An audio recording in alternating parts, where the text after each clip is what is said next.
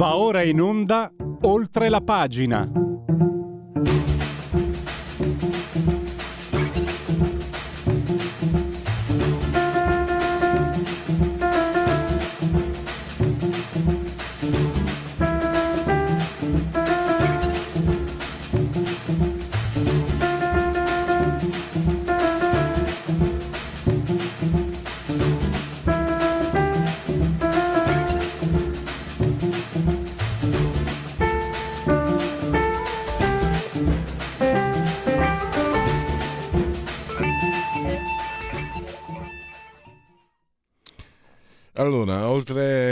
Pagina di Radio Libertà inizia con eh, delle buone notizie sul fronte economico, perché è un po' che, a dirlo il vero, eh, vediamo andare verso questa direzione l'economia italiana.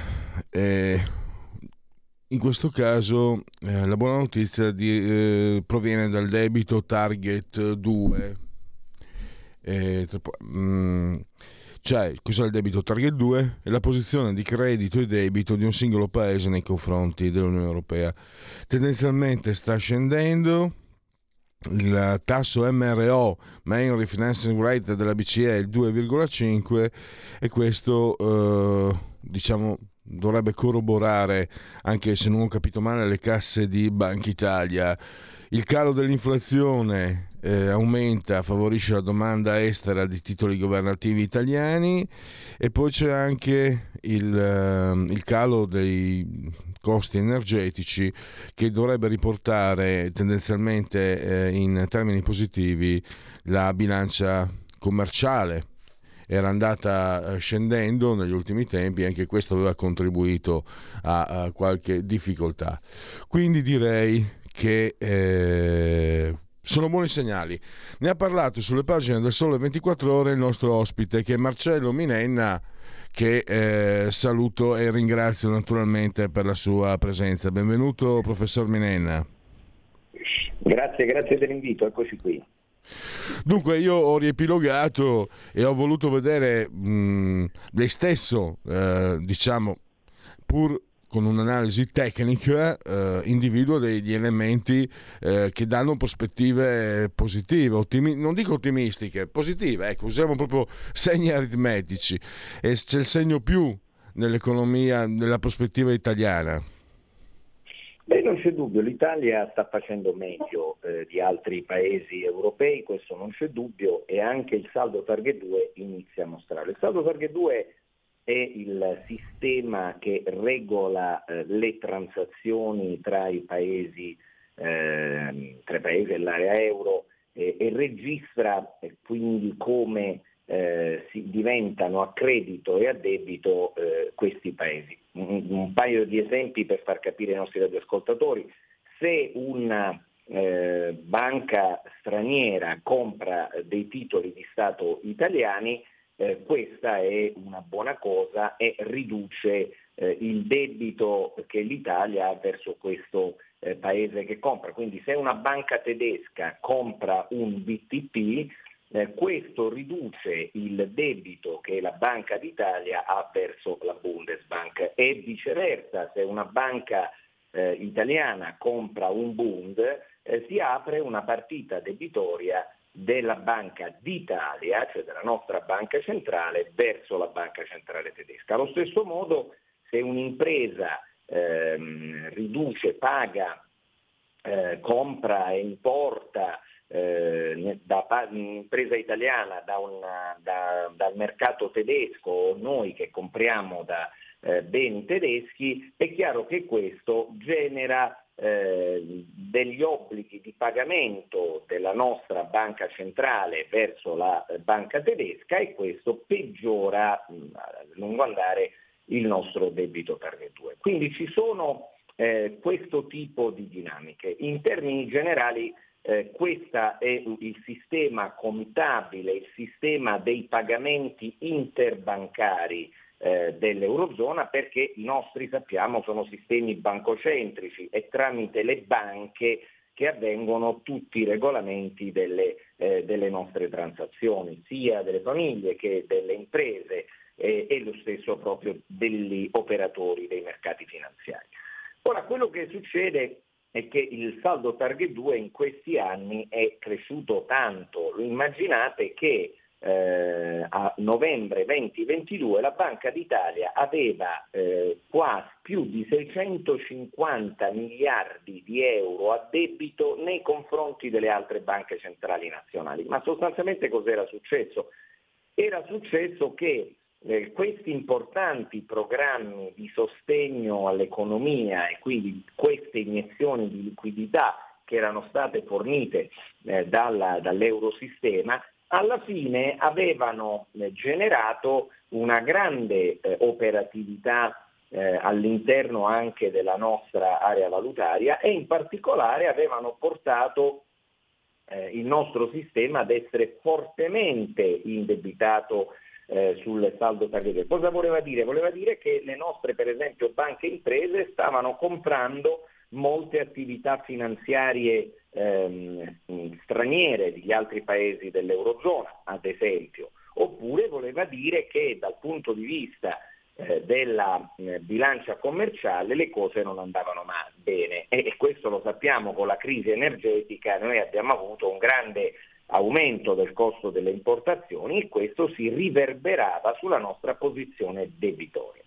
Ora si è normalizzata l'energia, il costo dell'energia, eh, ringraziando il cielo, si è anche però, eh, sono anche aumentati i tassi di interesse e quindi i nostri titoli di Stato sono diventati eh, più eh, appetibili. E questo ha generato una eh, maggiore attrattività nei confronti eh, del nostro debito pubblico e questo si sta riverberando sul saldo target 2. Quindi nonostante la Banca Centrale Europea abbia avviato eh, il quantitative tightening, cioè la riduzione eh, del suo impegno in titoli eh, obbligazionari e governativi, ritirando, quindi riducendo il suo impegno di liquidità sul mercato, eh, questa situazione comunque ha, eh, sta compensando le varie operatività e sta eh, sgonfiando la nostra posizione debitoria e questa è una cosa eh, positiva. Noi riteniamo che, eh, io do delle stime ovviamente ehm, che spero verranno mantenute dai fatti, che ci possa essere una contrazione già di un centinaio di miliardi eh, di euro di questo debito eh, a, nel giro di, di, qualche mese. Ora, in tutto questo contesto eh, è chiaro che sarà molto importante vedere eh, come proseguirà eh, il, la questione energetica, il conflitto, eh, se i tassi continueranno a salire come io eh, credo avverrà perché è atteso oramai un ulteriore rialzo eh, dei tassi da parte della Banca Centrale Europea per contrastare eh, l'inflazione e tutto questo potrebbe ovviamente aumentare l'interesse per i nostri eh, titoli. Tenga conto che eh, sul saldo target 2 opera anche una questione tutta italiana, cioè delle nostri investitori che vanno a comprare fondi eh, stranieri, ma che in realtà stranieri non sono, perché sono fondi di società, eh, si dice, estero-vestite, cioè le, il nostro sistema finanziario che per motivi fiscali se ne va in Irlanda o se ne va in Lussemburgo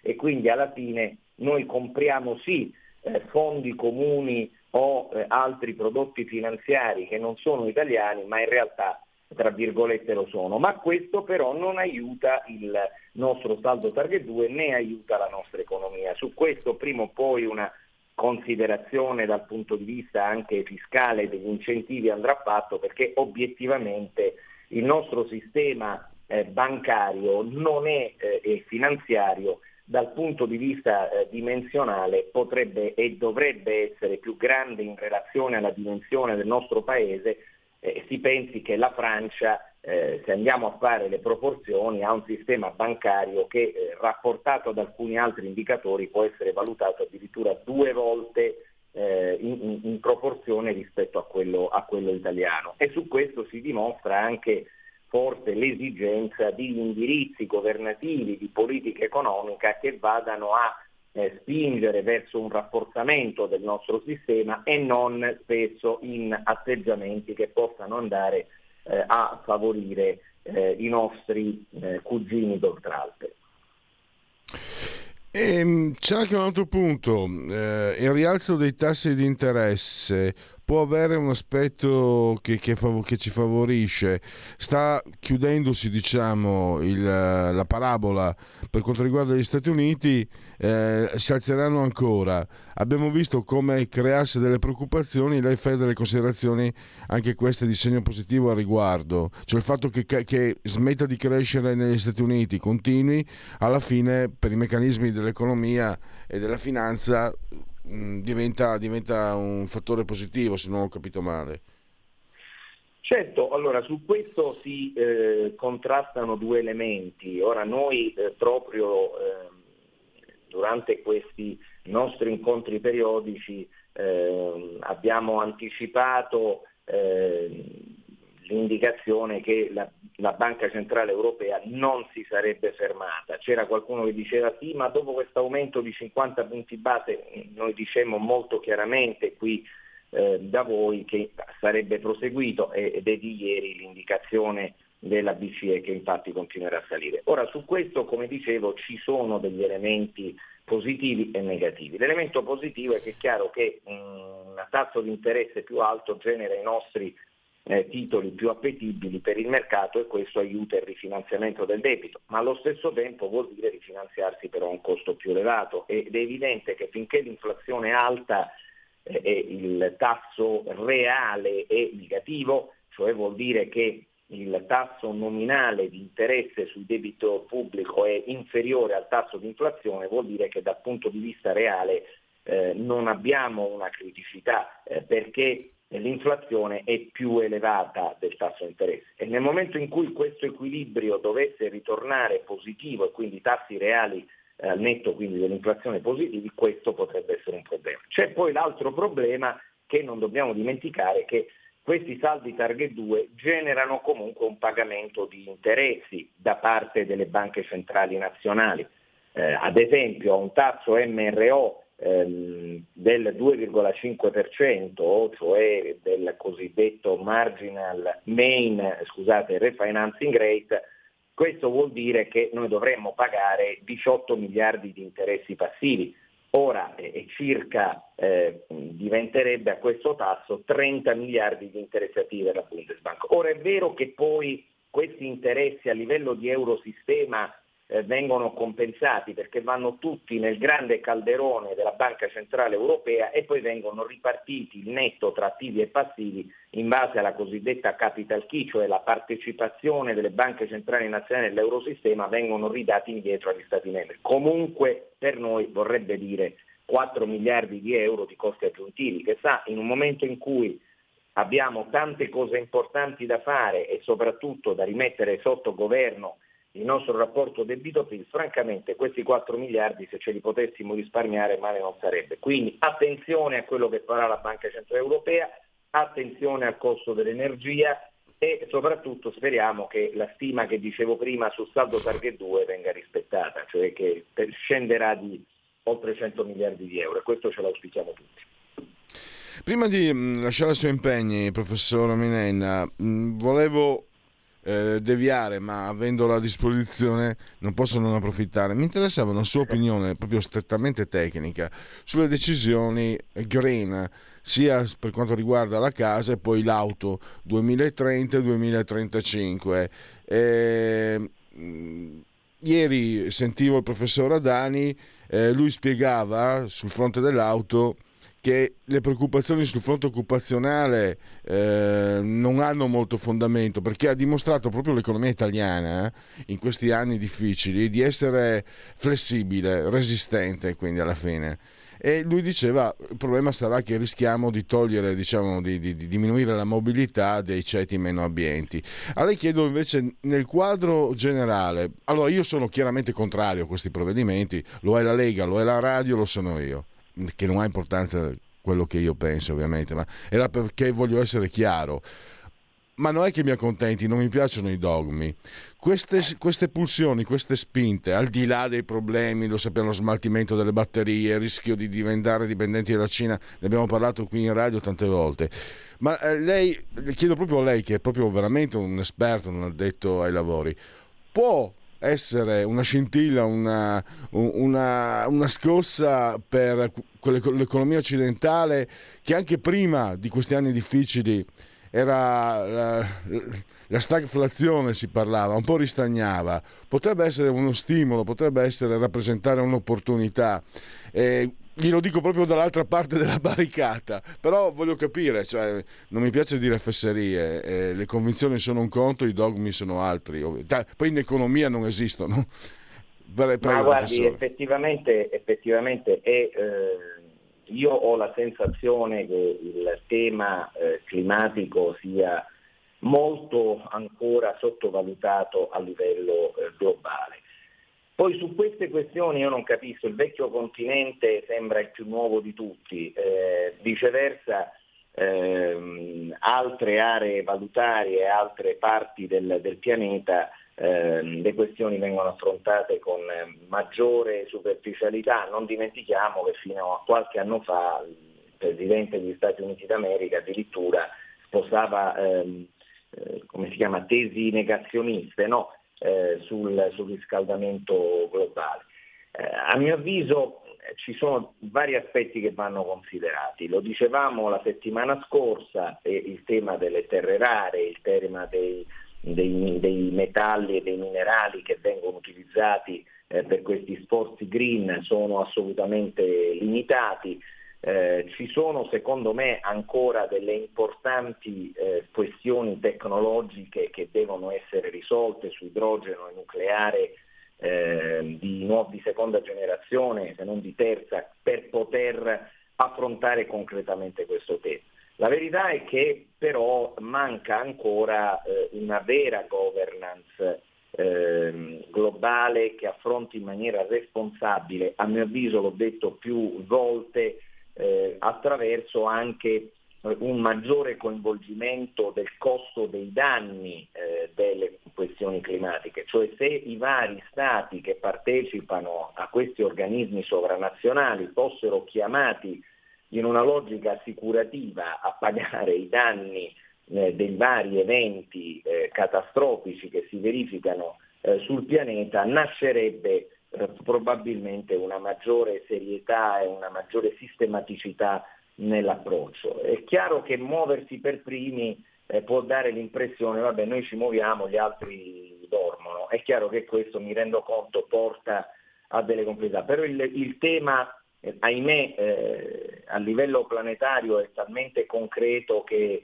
è difficile non continuare ad affrontarlo in maniera molto, diciamo, insistente. Io credo però che tutto passi dalle, da, nuove, insomma, da, nuove, tecnologie. Io non, non, sono, non credo che l'elettrico sarà, parliamo per esempio delle auto, il vero futuro eh, del sistema della mobilità, onestamente. Anche perché, eh, e chiudo, eh, comunque mi sembra che certe volte mh, mm, si, si, vada un po' per compartimenti stagni, perché comunque mh, mm, va, andiamo comunque incontro, per quello le ho chiesto dell'opportunità, perché in ogni caso si sta andando incontro anche eh, alle, alle, smart city, cioè cambierà, cambierà veramente, sta cambiando, poi arriverà il 5G eccetera, eh, cioè, ci sono dei cambiamenti eh, fondamentali, radicali come forse non, eh, non vediamo da, da, da decenni. Ehm, allora mi chiedevo appunto se quello di cui stiamo parlando oggi in realtà non, non, si debba inserire in un contesto più ampio di grandi cambiamenti che ci aspettano nel futuro anche prossimo, mi sembra di poter dire. E questo che riverbero può avere nella, nell'economia e nella finanza, ovviamente. Io credo che gli effetti saranno sempre più dirompenti eh, e secondo me saranno collegati fondamentalmente alla difficoltà di gestire eh, questi rapidi cambiamenti climatici che in alcuni casi addirittura eh, ci risolvono dei problemi. Pensiamo alla crisi energetica, se non avessimo avuto in Europa uno degli inverni più caldi eh, degli ultimi anni eh, sarebbe stato un bel problema. Però non si può sperare eh, ne, nella sorte, eh, questo non, non, va bene. Ecco perché dicevo, ci vorrebbe una cabina di regia ehm, inserita in qualche organismo sovranazionale eh, che vada a responsabilizzare dei costi delle catastrofi e questo porterebbe forse un pochino in maniera più efficace dei certificati green eh, scelte responsabili a livello più complessivo. Benissimo, la ringrazio anche per questa ulteriore risposta, ringrazio davvero il professor Marcello Minenna e risentirci a presto. Grazie, grazie sempre dell'invito, alla prossima. C'è un equilibrio tra tutte le cose. Luce e ombra. Bene e male. Non ci saranno più regole. Il popolo si sta sollevando. Se quell'equilibrio viene turbato, l'universo lo corregge Ogni sabato, ore 16. Ogni domenica, ore 14. Il grande cinema. Movie Time. Con Vincent. Il mondo ha di nuovo bisogno di te, della tua magia. L'intrattenimento, l'azione, l'avventura. Movie Time, la magia del cinema. Dentro l'ignoto. Quella è la destinazione. Radio Libertà, vi aspettiamo. Direi che siamo alla resa dei conti.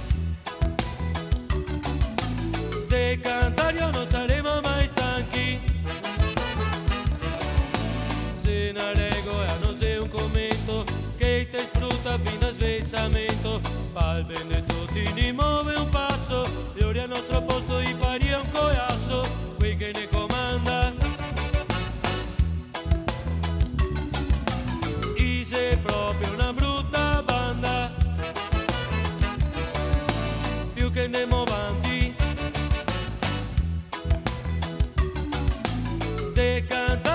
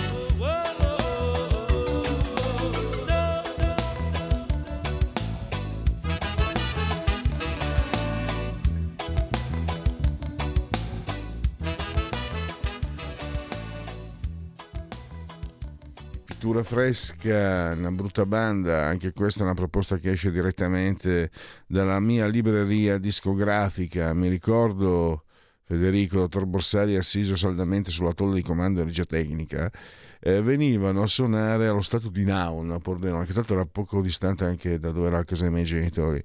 E, mm, poi vederli improvvisamente famo- cioè, assurgere a fama nazionale eh, colpì.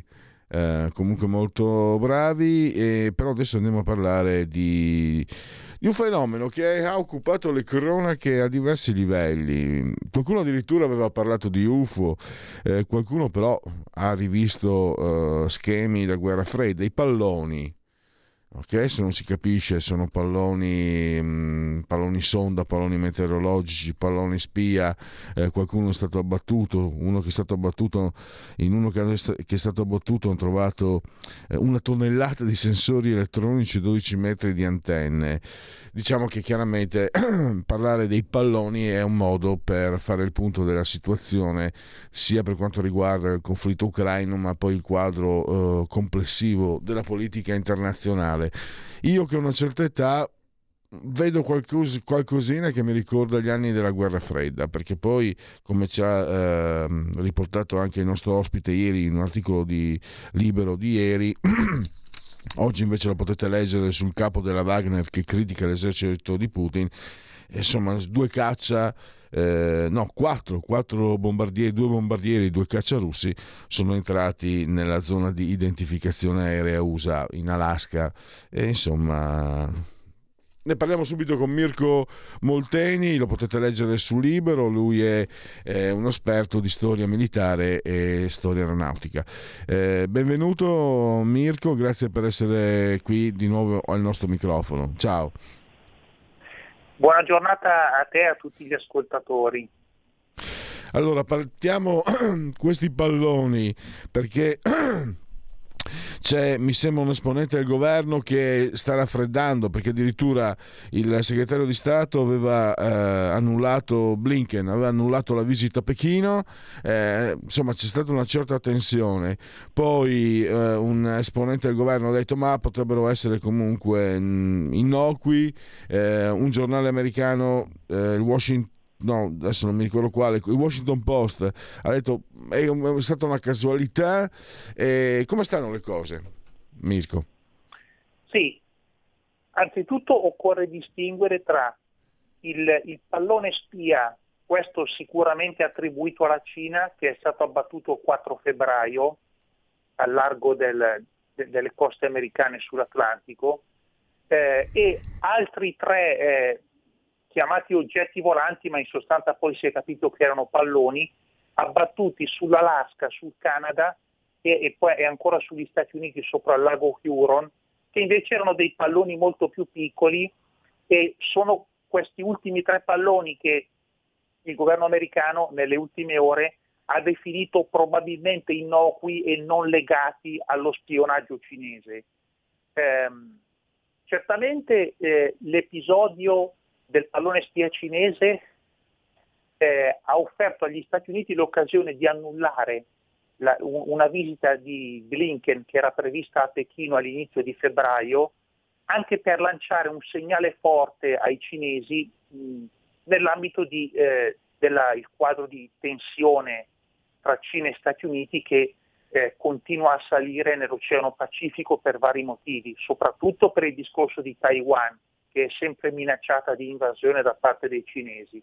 E poi in generale anche eh, tutte le, le, tensioni anche per altre piccole isole come le Spratly che sono state occupate dalla Cina, eh, diciamo abusivamente, nel senso che poi gli altri paesi vicini come il Vietnam e le Filippine, eh, appoggiati dagli Stati Uniti, contestano questa occupazione cinese del, di questo arcipelago. Tant'è vero che Settimana scorsa, per esempio, una nave militare filippina ha segnalato di essere stata inseguita da una nave militare cinese, che poi avrebbe praticamente con un laser eh, illuminato la nave filippina accecando temporaneamente l'equipaggio. Ecco, questo è un po' il quadro di tutta la, la tensione che eh, permane eh, nel Pacifico.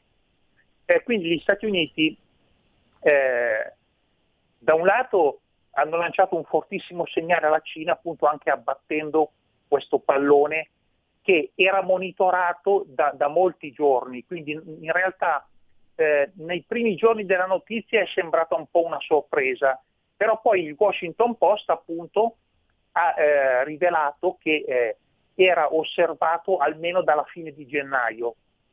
E, ehm, infatti alla fine di gennaio sarebbe stato praticamente osservato eh, dai satelliti dagli aerei americani fin dal suo decollo dalla Cina, da, dalla Cina meridionale e poi è stato seguito in tutto il suo tragitto, portato dai venti eh, fin sul Nord America, fin quando poi eh, la sua esistenza è stata rivelata al grande pubblico dopo che è passato sopra il Montana, dove hanno sede eh, le basi dei missili nucleari americani. Eh, eh, nelle ultime ore quindi mh, abbiamo visto che la, la, tensione si è un po' stemperata perché è come se gli Stati Uniti abbiano, nel, nell'arco di questi dieci giorni abbiano prima, tra virgolette, eh, dato uno schiaffo alla Cina abbattendo il pallone e annullando la visita di Blinken.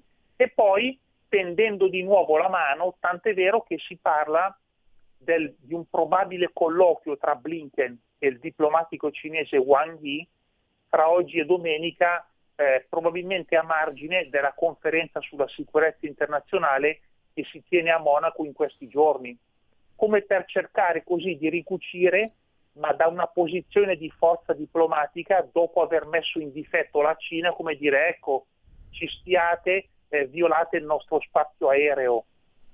No? Quindi certo. sembra ehm, che comunque dietro ci sia una tattica diplomatica abbastanza eh, astuta per trattare con la Cina da una posizione di forza dopo averla messa in difficoltà. Poi la Cina a sua volta aveva dichiarato nei giorni scorsi che eh, nel corso degli anni eh, gli americani avrebbero lanciato anch'essi dei, dei palloni spia eh, lungo le coste cinesi, però sembra quasi un'affermazione un po' estemporanea perché ci si chiede perché non lo abbiano denunciato prima allora. No? Quindi il quadro eh, è un po' questo eh, per quanto riguarda appunto il contesto politico proprio. Per quanto riguarda invece proprio la, la curiosità anche eh, tecnologica, eh, si può dire che eh, l'uso di un pallone per portare degli apparati elettronici che spiano il territorio quindi con antenne radar, eh, telecamere e quant'altro, sembrerebbe eh, antiquato. In realtà offre ancora dei margini perché con le tecnologie di oggi si possono fare de- dei palloni, diciamo, quasi invisibili ai radar eh, e-, e, che comunque eh, viaggiano a quote molto alte, a quote eh, intorno anche ai 18.000, 20.000 metri eh, anche 30.000 volendo, quindi quote eh, che, eh, un po' simili a quelle dell'aereo spia U-2, eh, quel famoso aereo americano stratosferico che era stato abbattuto sulla Russia ancora ai tempi di Khrushchev nel 1960, eh, puntando sul fatto che rispetto agli aerei i palloni sono oggetti molto più lenti e talvolta proprio per questo motivo sono più difficili da, da, da rilevare perché magari i, i, radar sono più calibrati a, a, captare oggetti un po' più veloci come gli aerei o gli elicotteri. Eh, tant'è vero che nei giorni scorsi era anche uscita la notizia da parte del Pentagono che probabilmente questo pallone spia lanciato dai cinesi eh, è stato eh, alla fine rilevato perché eh, alcune settimane prima del, de, dell'avvistamento eh, proprio i, i, radar aerospaziali della difesa aerea del Nord America, che è una difesa aerea congiunta tra Stati Uniti e Canada, erano stati ricalibrati, come dire, resettati per poter captare anche oggetti eh, più lenti degli aerei.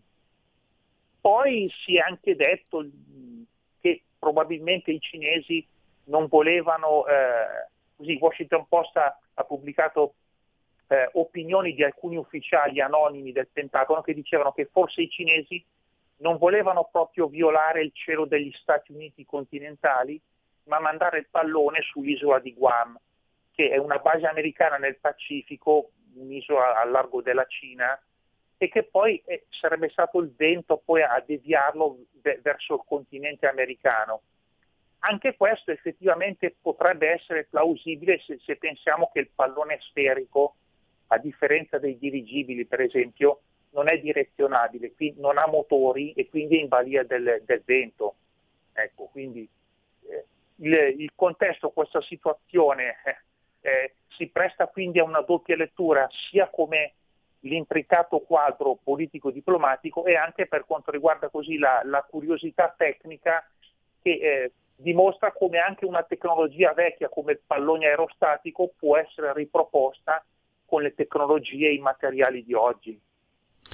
C'è un altro punto, Mirko, il fatto che ci siano queste frizioni, non so se è giusto definirle così, tra Cina e Stati Uniti, e mi fa venire in mente che eh, la Cina non era tanto diciamo convinta dall'intervento di Putin in Ucraina e anche appunto i timori della Cina era che eh, usando il conflitto in Ucraina gli Stati Uniti riprendessero come dire posizioni egemoniche.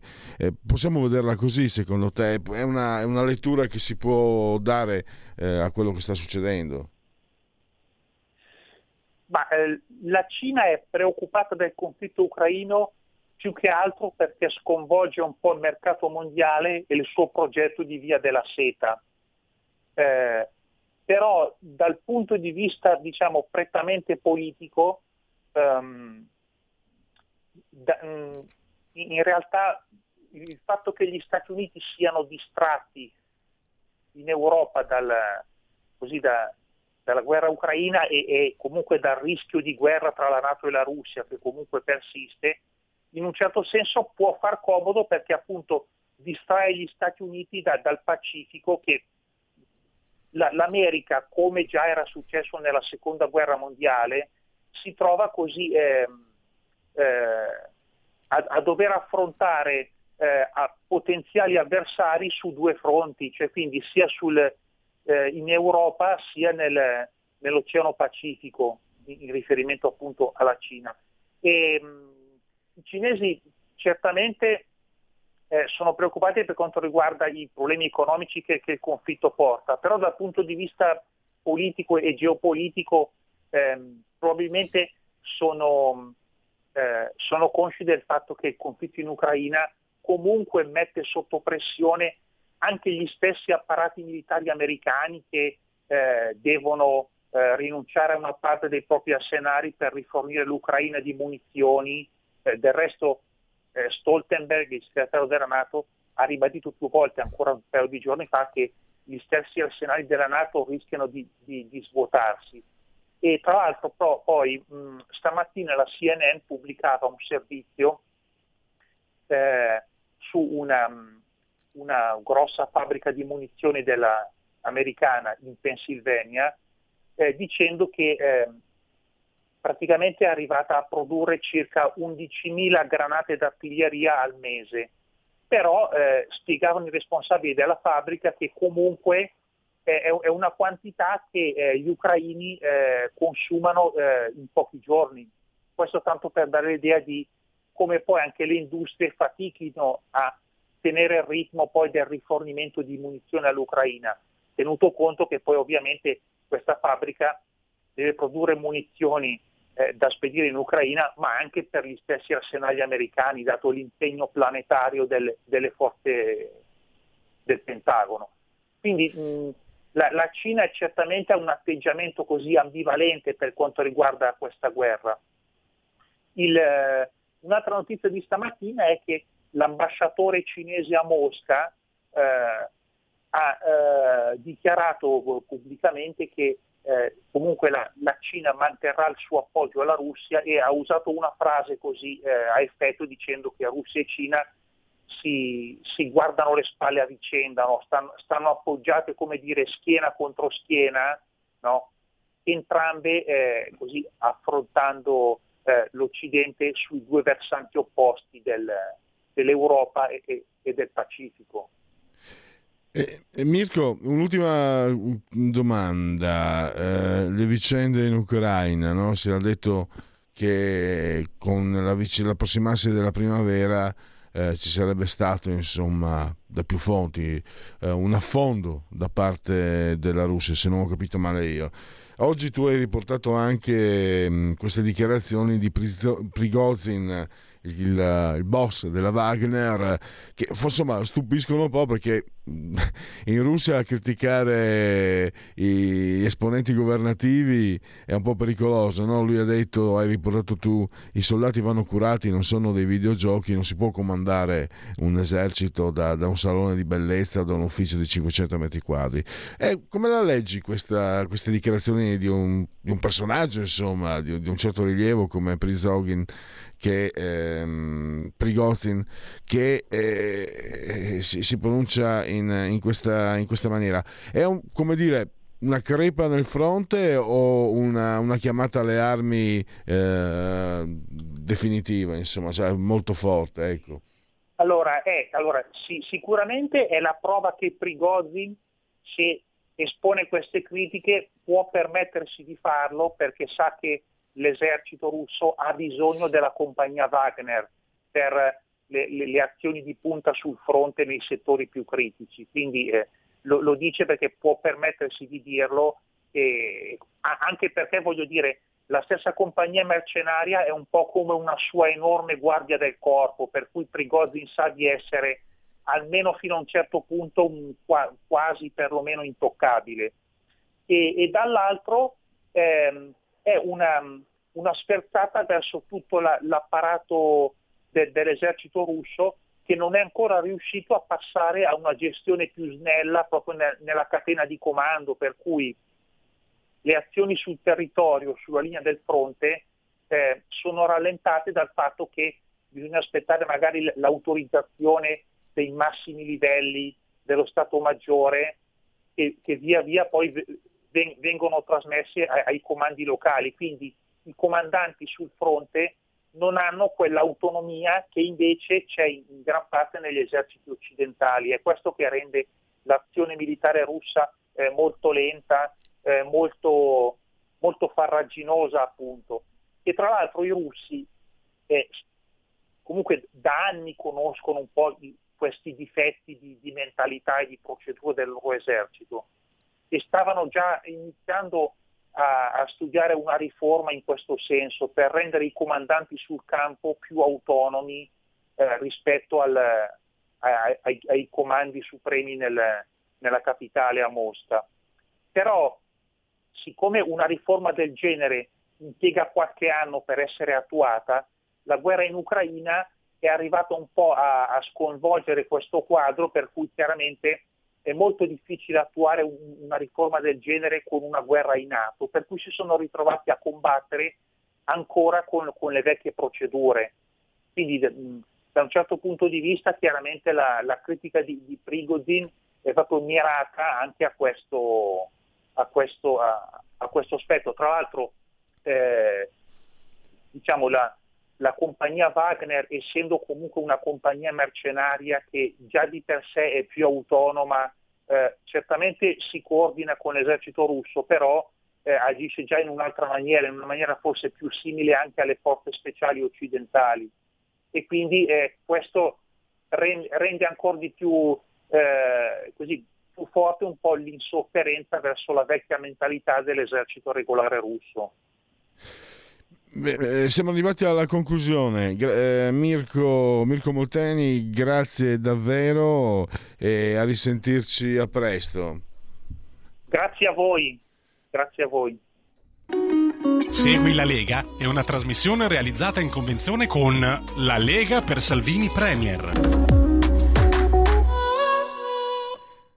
legaonline.it, scritto legaonline.it, eh, ove vi si ricorda che è in auge la campagna tesseramento 2023, iscriviti anche tu nelle piazze in rete, potete appunto anche iscrivervi molto facilmente da questo uh, sito.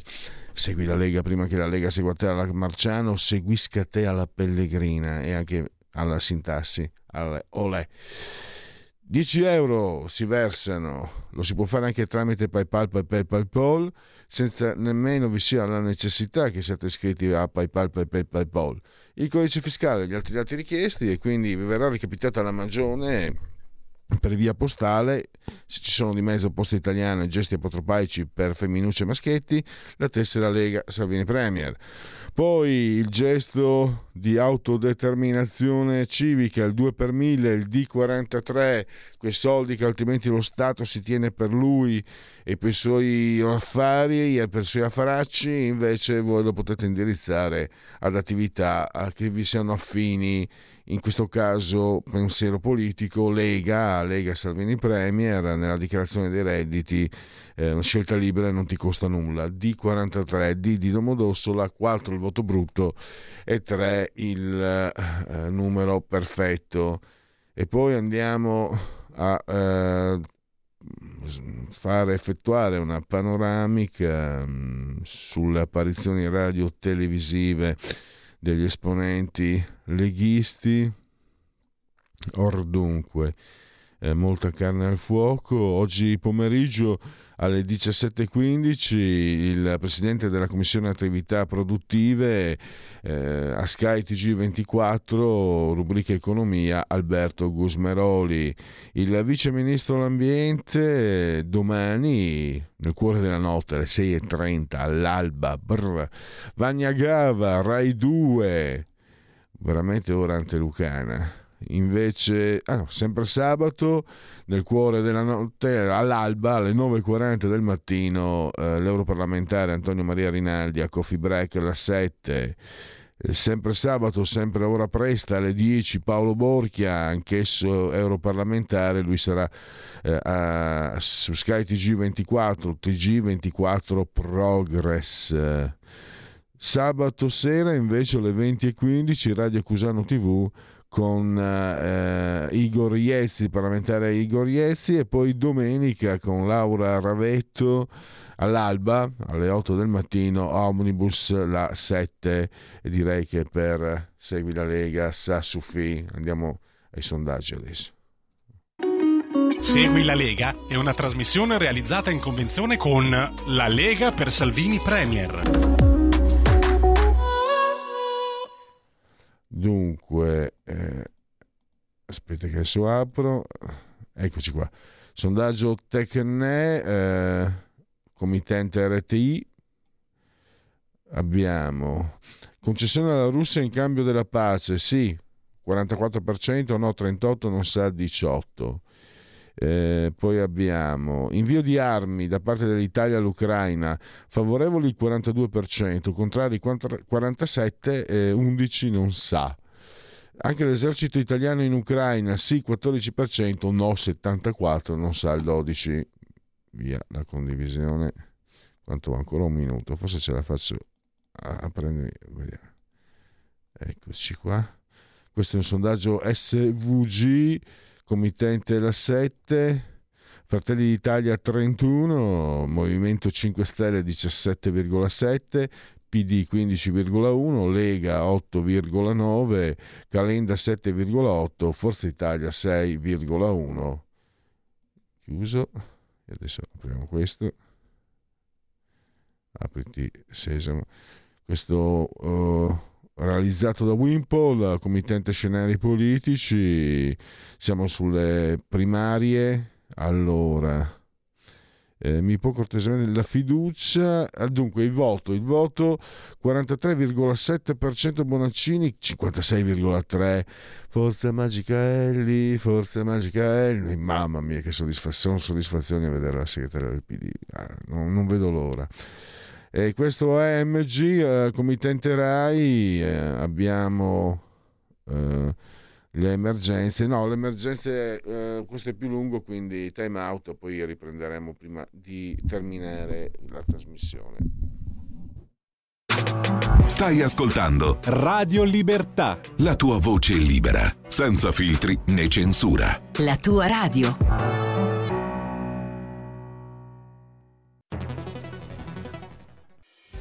Quotidiano di Sicilia, il quotidiano d'Italia, l'informazione che ribalta i luoghi comuni, una vera visione dei fatti, l'Italia vista da sud.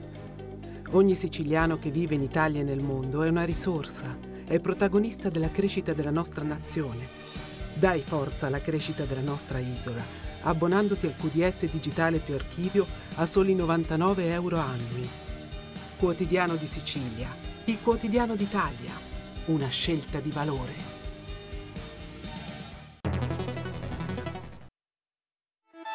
Stai ascoltando Radio Libertà, la tua voce libera, senza filtri né censure, la tua radio.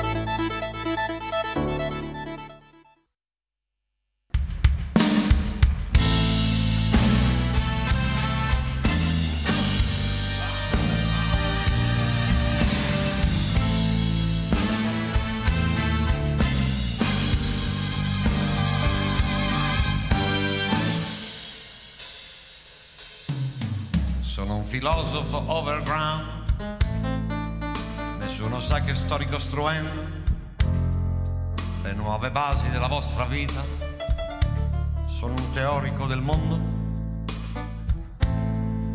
Mi faccio carico delle coscienze e dei travagli della civiltà. C'ho una bella responsabilità.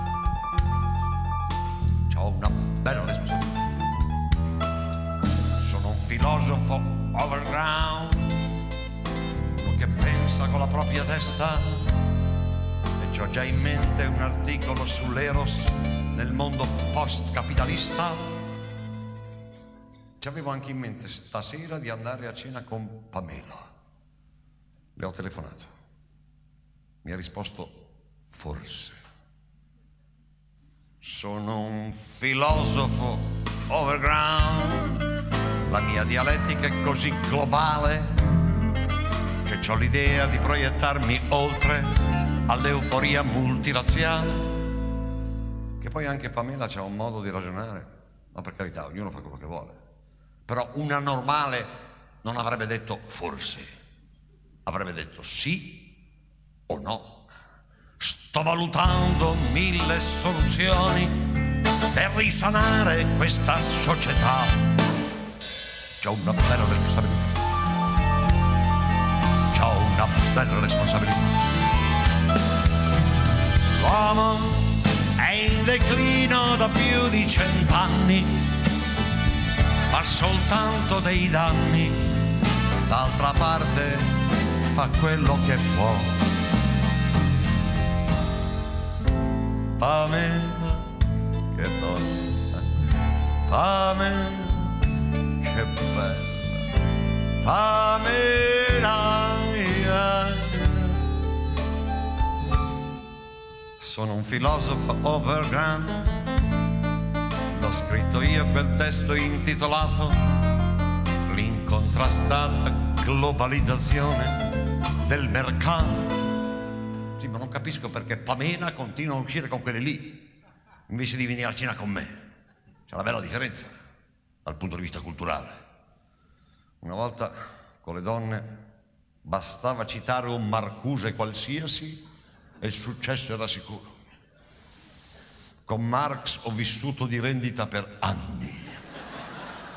Una volta ce l'ho fatta anche con Hegel, di cui non ha mai capito niente nessuno. Come sono cambiati i tempi per me che sono un filosofo overground promuoverò un convegno sul potere, sulla realtà di un uomo alla deriva che sta perdendo ogni morale. Io invece sto perdendo la testa per Pamela. Non si decide, non si abbandona, non si concede mai. A me. Non mi dice proprio di no. A volte mi lusinga, a volte mi sfugge. Mi tiene in forse. Ma come si fa a non prendere sul serio uno che ha dedicato tutta la sua vita al grande enigma dell'umanità? C'ho una bella responsabilità. C'ho una bella responsabilità. L'uomo è un bambino che ha troppa paura, deve crescere ancora, se non vive non è colpa mia. Pame che donna, pame che strozza, pame la ia, ia. Prendiamo una a caso. Pamela. Le ho chiesto di diventare la mia donna per tutta la vita. Inutile dire che mi ha risposto forse. Le scrivo delle lettere, le faccio dei regali, libri, tanti libri. Le faccio dei discorsi così belli, così profondi, che se ci fosse qui una Madame Curie o una Rosa Luxemburg o al limite anche una Rita Levi Montalcini cadrebbe svenuta ai miei piedi, data l'età. Pamela no, dice che non è il suo genere. Ah sì? Allora io mi ammazzo, va bene? A volte bisogna tentare il tutto per tutto. Davanti a lei prendo un tubetto, non di optalido, un tubetto intero. E giù, lei mi guarda e via a ballare. Dal dispiacere ho vomitato tutto subito. Non c'è niente da fare. Io quando soffro non le faccio tenerezza, non le faccio amore, non le faccio neanche pietà. Proprio io, che sono l'unico che l'ha capita veramente. Proprio io che ho saputo penetrare purtroppo solo la sua anima. Proprio io che ho scritto un saggio ancora da pubblicare intitolato Fenomenologia dell'amore, da Talete ai nostri giorni. Cinque volumi. Proprio io che sono un filosofo overground. Bene? Sono un filosofo overground. Sono un filosofo overground. Pamela!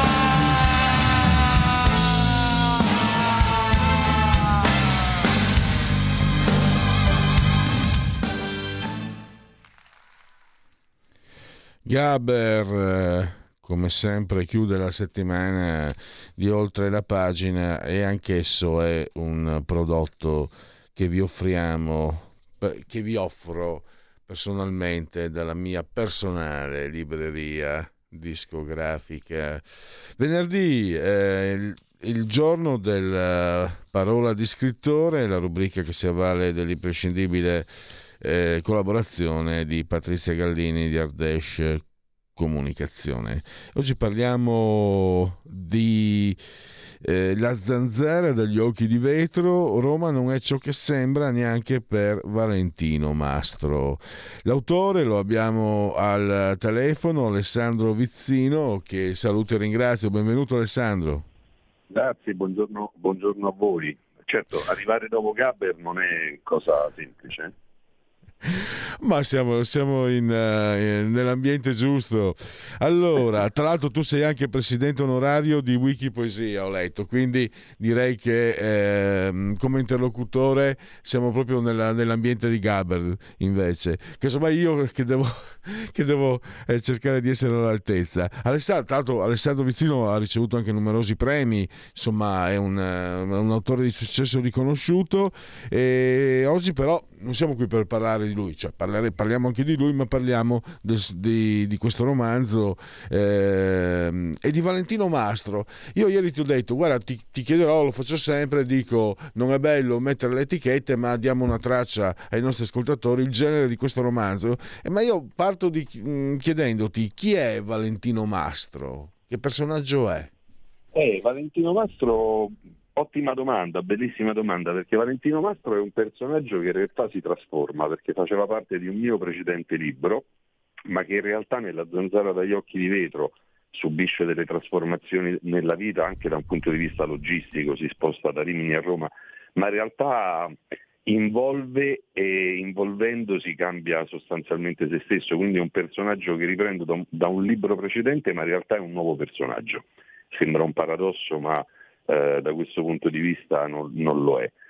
Ehm, è un uomo particolare, ehm, è un misantropo, è una sociale, è uno che rifiuta il contatto con gli altri, è solo, sta bene da solo, non ha amicizia, giusto qualche rapporto di convenienza.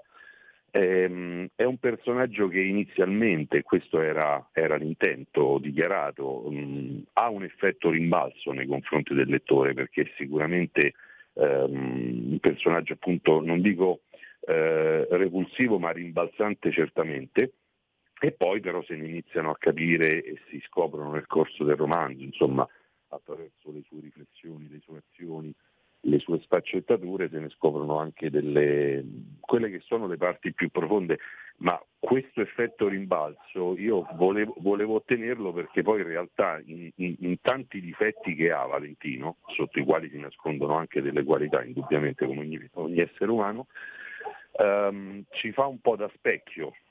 Ognuno di noi non ama mai eh, vedere nello specchio la parte più nera o, più, o meno positiva di noi stessi. No? E, e, quindi Valentino ci fa un po' da specchio, vediamo in lui quelli che sono i nostri limiti, magari in lui riuniti in un coacervo particolarmente intenso da questo punto di vista, però ripeto, poi se ne, se ne comprende l'umanità, perché come qualunque essere umano ha anche la, la sua parte più, più sensibile, più profonda. Personaggio particolare, credo che esca un po' fuori dagli, dagli schemi, dai cliché sicuramente, e questo era, questo era, quello che volevo e, e mi sembra, insomma, da quello che dicono i lettori, che ci sia più o meno riuscito, mettiamola così. Beh, dei premi sicuramente ci sei riuscito. Eh, dicevo, perso- dic- hai detto personaggio particolare eh, che viene inserito eh, in, una, in, una, storia che ha ingredienti forti. No? Ho letto c'è, c'è, una prostituta uccisa, il senatore fedifrago, ehm, traffico di bambini, la mafia eh, moldava. Eh, ecco, allora parliamo del, del, romanzo. Già mi sembra questi elementi che ho, che ho delineato, che, che, ho appena nominato, cominci- danno, danno, l'idea di quello che eh, il lettore troverà nelle pagine del libro. Sì, assolutamente. Um, allora io um, quando, quando, racconto questo libro mi piace riprendere perché credo che sia molto centrata. Um, diciamo un, uno spezzone di una recensione di Thriller Nord che dice un nero nerissimo e poi va avanti. Eh, effettivamente il romanzo è questo, è un nero nerissimo, quindi è un thriller ma che si, ehm, che si inabissa sicuramente nel genere noir più strettamente inteso, per eh, una serie di fattori, in primo luogo per eh, la parte nera del protagonista eh, di cui parlavamo poc'anzi.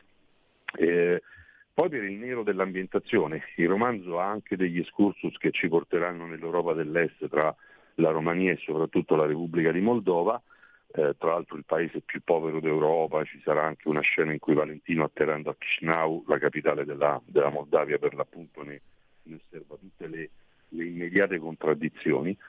E, mm, ma fondamentalmente principalmente il romanzo è ambientato a Roma. Eh, però è una Roma che io voglio raccontare, o tento di raccontare, per quella che è la sua triste realtà attuale, non necessariamente soltanto attuale, ma certamente attuale. Um, alcuni, alcuni, lettori, mi ricordo in particolare una lettrice di Firenze che mi, mi, mi scrive o mi telefona, non ricordo, dicendo eh, però non è la Roma che io mi ricordavo avendola visitata da, da turista perché ai noi Roma non è quella, o meglio, non è soltanto quella, è sicuramente lo scintillio di un centro storico che racchiude tutta, tutta l'epopea umana, eh, nessuna fase storica esclusa.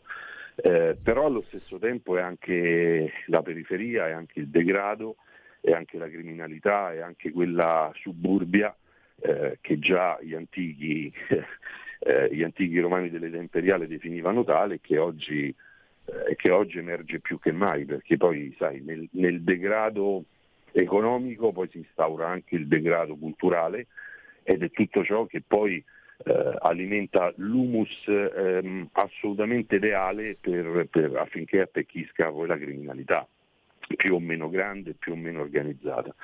ed, è, ed, è, questo il mondo in cui si aggira Valentino, in cui si aggirano i personaggi del romanzo, in cui si aggira il romanzo stesso, quelli che sono i bassifondi, ripeto, ai noi reali, realissimi della, della Roma di oggi. E poi, e, e poi nero per la storia. Eh, la, la, la, terza, la terza sfumatura cromatica è perché tutta la storia si incentra, no, in realtà la storia segue quattro piste narrative che sembrano scollegate tra loro e poi ci sarà chiaramente una serie di incroci sorprendenti nel finale perché è un finale multiplo, quando tutto sembra essersi chiuso in realtà si prende un'altra traiettoria. Eh, però parte diciamo, una di queste piste narrative, forse la principale, non, non posso spingermi oltre, parte poi da alcuni fatti di cronaca realmente accaduti, che poi io reinterpreto nell'ambito della fiction, ehm, e anche quelli rappresentano la parte più nera, eh, più aberrante del, dell'animo umano, insomma, perché noi esseri umani siamo capaci di tutto, nel bene e soprattutto nel, nel male, nel tremendo spesso. Mi domandavo, ehm, Alessandro, che, che, palcoscenico è Roma per un romanzo come il tuo? Eh, da Chito uno pensa che Roma eh, possa essere il palcoscenico ideale, però stavo pensando, rischia di rubare la scena allo stesso palcoscenico, perché parliamo di Roma, insomma, non so se mi spiego. Sì. No, io credo, io credo, almeno per quella che è la mia analisi, no? poi eh, ognuno di noi ha le proprie esperienze, gira, guarda con, con i propri occhi, ogni, ogni romanziere, ogni autore credo che cerchi di rappresentare la realtà per quella che i propri occhi osservano, che non è detto che sia ehm, la, la, la, realtà vera in assoluto. Eh, però non credo che oggi Roma rappresenti qualcosa di diverso da qualunque altra metropoli italiana se l'analizziamo appunto nell'ambito del, del degrado sociale e, e, di quello che dicevamo poc'anzi. Non credo che Roma si distanzi da, dai bassi fondi di Milano piuttosto che di, di, quelli di Napoli, di Palermo, di Bari. Eh, è una situazione secondo me di, di, grado metropolitano che oggi in Italia sta, sta, esplodendo più forte che mai. Poi ci sono tanti colleghi che raccontano la suburbia milanese o quella napoletana. Eh, io cerco sempre di raccontare ciò che vivo e che conosco profondamente, come credo che sia giusto. Mm, l'ambientazione, prima parlavo de, de, dell'ambientazione eh, di un movimento del romanzo che ci porta nella Repubblica di Moldova in Romania, ma perché io ho vissuto per motivi lavorativi cinque anni in Romania, ero proprio residente lì. Quindi in cinque anni non si conosce né una cultura né un popolo, non ho questa pretesa o questa tracotanza. Però racconto, nel momento in cui Valentino atterra a Chisinau, racconta quelle stesse sensazioni di paradosso eh, che, che, ho vissuto io. Eh, quindi ecco, amando raccontare ciò che conosco o che credo di conoscere, eh, Roma è una città che posso raccontare perché, perché ne conosco le ansie, insomma, le ho vissute, le ho in qualche modo anche subite. Eh, Parliamo di te invece adesso, come, come nasce eh, lo scrittore? Eh, ci sono state letture di solito giovanili, ma non solo, che in qualche modo possono averti indirizzato verso anche eh, lo, lo, stile che hai scelto. No? Abbiamo parlato del noir nerissimo. Sì, in realtà mm, io ho una caratteristica che poi non so se possa essere un pregio o un difetto, forse commercialmente può anche risultare un difetto, nel senso che i miei libri sono, eh, non dico antitetici, ma completamente diversi l'uno dall'altro normalmente quando, quando escono. Eh, io ho pubblicato cinque romanzi in 13 anni di, questo, di questa attività, quindi non sono uno di quegli, proli- di quegli autori così prolifici che ogni sei mesi sforna un romanzo. Ci metto molto, ci lavoro molto, eh, spero che quando il prodotto esce sia un prodotto valido, quindi ha bisogno di, di tempo. E, ehm, però mi piace spaziare, se consideriamo gli ultimi tre, eh, Trinacri, una storia di un pentito di mafia, parlava appunto della, di Cosa Nostra Catanese degli anni 80-90, traendo la fiction da una storia reale, da, da un'intervista esclusiva che avevo ricevuto da un pentito importante di quella, di quella cosca, della Cosca Santa Paola Polvirenti per intenderci. Um, Successivamente esce Venezia Nigra che è un giallo romantico ambientato nella Venezia del 1725 e poi esce La zanzara dagli occhi di vetro che è un nero nerissimo, come l'abbiamo già definito, ambientato a Roma ai giorni nostri nel 2018. Eh, mi piace questo movimento, mi piace scrivere quello che il periodo mi, mi, mi ispira, quello, quello, che la passione mi, mi trasporta. E, ehm, e, quindi insomma si crea questo movimento di repertorio che, ripeto, lascio giudicare agli altri se sia un valore o un disvalore, resta il fatto che io seguo le mie pulsioni eh, de, de, del momento. E, ehm, e, non so se ho risposto ti... alla tua domanda, forse mi sono perso un po' da questo. No, no, ti, ti, avevo chiesto se ci sono magari eh, degli autori, delle letture. Io dico anche perché no, serie TV, negli ultimi anni ce ne sono quelle, quelle straniere, soprattutto di altissima qualità, eh, film che mh, mm, credo per esempio che, che per gli scrittori noir, lo dico filtrando la, la, attraverso il mio parere personale. So, il silenzio degli innocenti penso che sia stato eh, cruciale per molti e che eh, molti scrittori, magari sbaglio, eh, ma provo no, a pensarci. No, perché da tutto, tutto assolutamente. E anche perché, scusa, scusa Alessandro, sì. non dimenticando che comunque Il silenzio degli innocenti eh, arriva da un romanzo che ebbe un successo mondiale strepitoso, peraltro. Certamente certamente. No, io allora mh, mm, facevo effettivamente quel preambolo prima per dirti che poi le mie letture sono estremamente varie. Eh, da ragazzo, ma tuttora ho sempre amato eh, il romanzo ottocentesco, quello francese e quello russo in particolare, no? i grandi classici, da Dumas padre figlio, ehm, a, a Dostoevsky, Tolstoi, insomma il, gran, il grande romanzo di stile ottocentesco, il romanzo d'epopea, il romanzo romantico nell'accezione più, più pregna del termine, che forse dal mio personale e modesto punto di vista è anche ciò che manca oggi all'editoria italiana da, da, tanti, da tanto tempo, da tanti decenni. Um, poi ripeto, leggo un po' di tutto, nell'ambito noir mi piace, o comunque giallo thriller, mi piace Perissinotto, adoro, eh, anche se ha avuto forse una fase calante, eh, adoro Nicolò Ammaniti.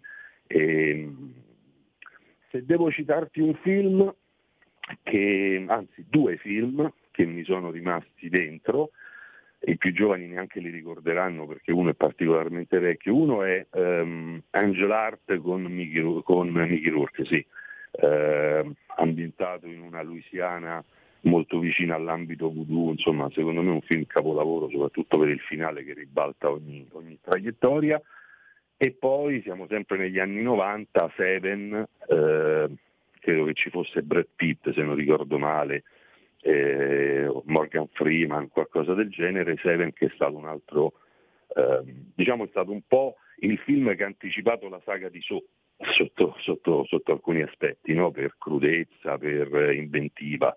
Ecco, questo se devo darti dei riferimenti. Poi in realtà mi piace leggere e vedere, non dico di tutto perché la nostra vita non è così sufficiente per vedere e leggere tutto, eh, però insomma tutto ciò che mi capita a tiro, questo, questo quantomeno.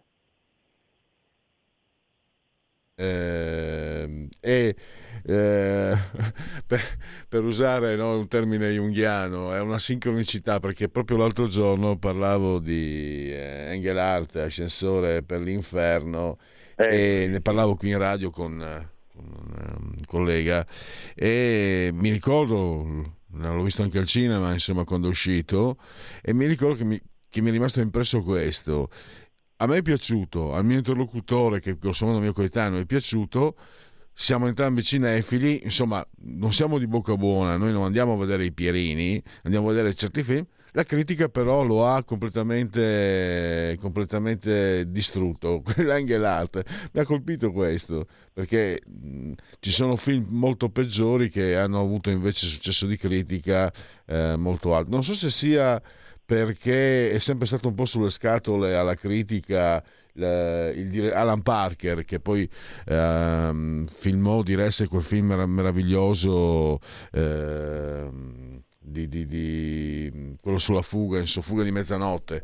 Non so se sia per no, quello. Comunque, ma sai, ehm... o, o, su Alan Parker che potresti avere perfettamente ragione, o anche su Mickey Rourke stesso, no? Perché ricorderai che quando uscì quel film Mickey Rourke non è mai stato un attore molto appassionante per la critica, secondo me ha torto, no?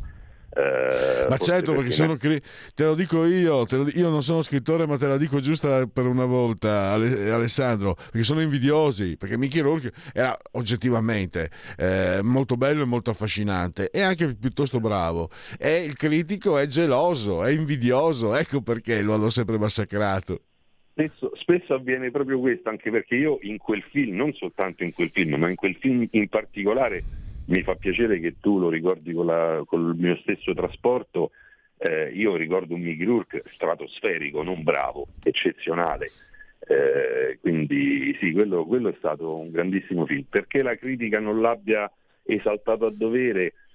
Ma sai, come dici tu, ci sono tanti meccanismi e tante dinamiche che spesso sfuggono alla nostra alla nostra comprensione, soprattutto se, se abbiamo delle anime candide, se cerchiamo di non vedere mai il marcio nelle cose l'anima candida che è necessaria per scrivere, eh, per essere autentici. La zanzara dagli occhi di vetro, Roma non è ciò che sembra neanche per Valentino Mastro, Murs Editore, 16 euro e 265 pagine, lo trovate nelle librerie ma anche online. L'autore Alessandro Vizzino, abbiamo avuto il piacere di averlo qui al nostro microfono. A presto per il tuo prossimo romanzo Alessandro, anche prima. Grazie mille, è stato un piacere sincero ed enorme da parte mia, grazie mille. Sì, ci vediamo al prossimo romanzo, speriamo che esca il primo possibile, dovrebbe essere il proseguio delle storie di Valentino Mastro, eh, come La zanzara dagli occhi di vetro sarà un libro a sé stante, cioè con un inizio e con una fine, però proseguirà il, il filone, dovrebbe essere questa la prossima uscita, però siamo ancora work in progress, ne, ne riparleremo con piacere se vorrai. Eh, noi siamo pronti, siamo qui. Grazie ancora, a risentirci quindi. Grazie, grazie a voi. Eh, velocemente via la condivisione, abbiamo tre minuti, dobbiamo fare moltissime cose. Dunque, eravamo sui sondaggi. Era... Eh, ah sì, Forza Magica Ellie, Forza Magica Ellie eh, questo invece che era un po' più eh, articolato, è un sondaggio AMG, committente RAI, il servizio ha vissuto sulla propria di servizio, le liste d'attesa lunghe 79%, pronto soccorso affollato 69%, mancanza del medico di base 35%, i problemi il caro bollette 47%, generi alimentari 25%, caro benzina 15%, spese mediche 11% eh, il reddito di una famiglia con un figlio dovrebbe avere, che reddito dovrebbe avere 1000-1500 euro, eh, lo pensa il, il 10%, 1500-2000 euro 45%, più di 2000 euro lo pensa il 33%. Eh, elezioni regionali, secondo lei cosa è dovuto? Principalmente alla scarsa affluenza, mancanza di fiducia per il 73%, scelta di candidati non all'altezza, eh, lotto. Chiudiamo. Avevo anche produzione industriale, dati Istat, eh, si stima una flessione congiunturale a dicembre 2022 eh, più ampia per le esportazioni, meno 1,9 che per le importazioni, meno 1,1. Via. Posti vacanti nelle imprese delle industrie e dei disservizi c'è un aumento 2,1, aumento 0,1 punti percentuali. E se da una parte ce la contano un po' sul fronte del reddito di cittadinanza io non credo poi a tutti questi qua che non trovano però la tendenza è che il reddito di cittadinanza ha, ha creato, ha creato dei, dei, malfunzionamenti perché c'è stato un aumento esponenziale dallo 0,2 al 2, 2,1% di posti vacanti. E quello è chiaramente insomma mi, lo interpreto io come un effetto molto negativo del reddito di cittadinanza e poi intenzioni di voto, eh, questo affariitaliani.it, la Lega, dai, dico solo la Lega 9,3. Chiuso perché andiamo... Eh, niente, non ce la faccio neanche con, eh, con i genetriaci. Eh, 40 minuti di lavoro buttati via. Eh, il, vigesimo nono giorno di piovoso mese del calendario repubblicano, venerdì Winners 17 febbraio, non domenica 2021. Cosa possiamo ricordare? Ah, il grande Mario Uggeri, un artista fantastico, Marcello Veneziani, Michael Jordan per gli appassionati di pallacanestro e anche oltre perché è stato un grande. Eh, convenevoli, velocissimi, siete in simultanea quando sono scoccate le 12, mezzogiorno con eh, Radio Libertà, oltre la pagina, insieme al dottor Federico Borsari, assiso sul ruolo di comando in regia tecnica. Entrambi siamo eh, sospesi a...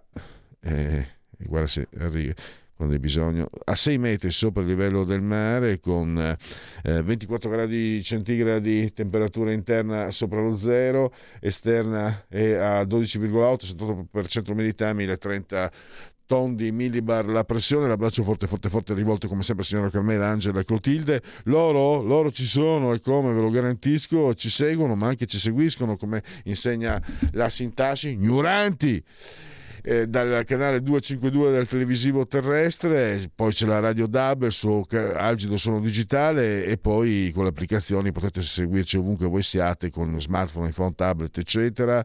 Eh, Alexa accendi Radio Libertà, passaparola, ve ne saremo riconoscenti, è una radiovisione quindi chi si abbona Radio Libertà campa oltre cent'anni, meditate gente, meditate. Radio Libertà che trovate su Switch, trovate su YouTube, la pagina Facebook e l'ottimo abbondante sito sito radiolibertà.net. Grazie a todos. Miau. Avete ascoltato oltre la pagina.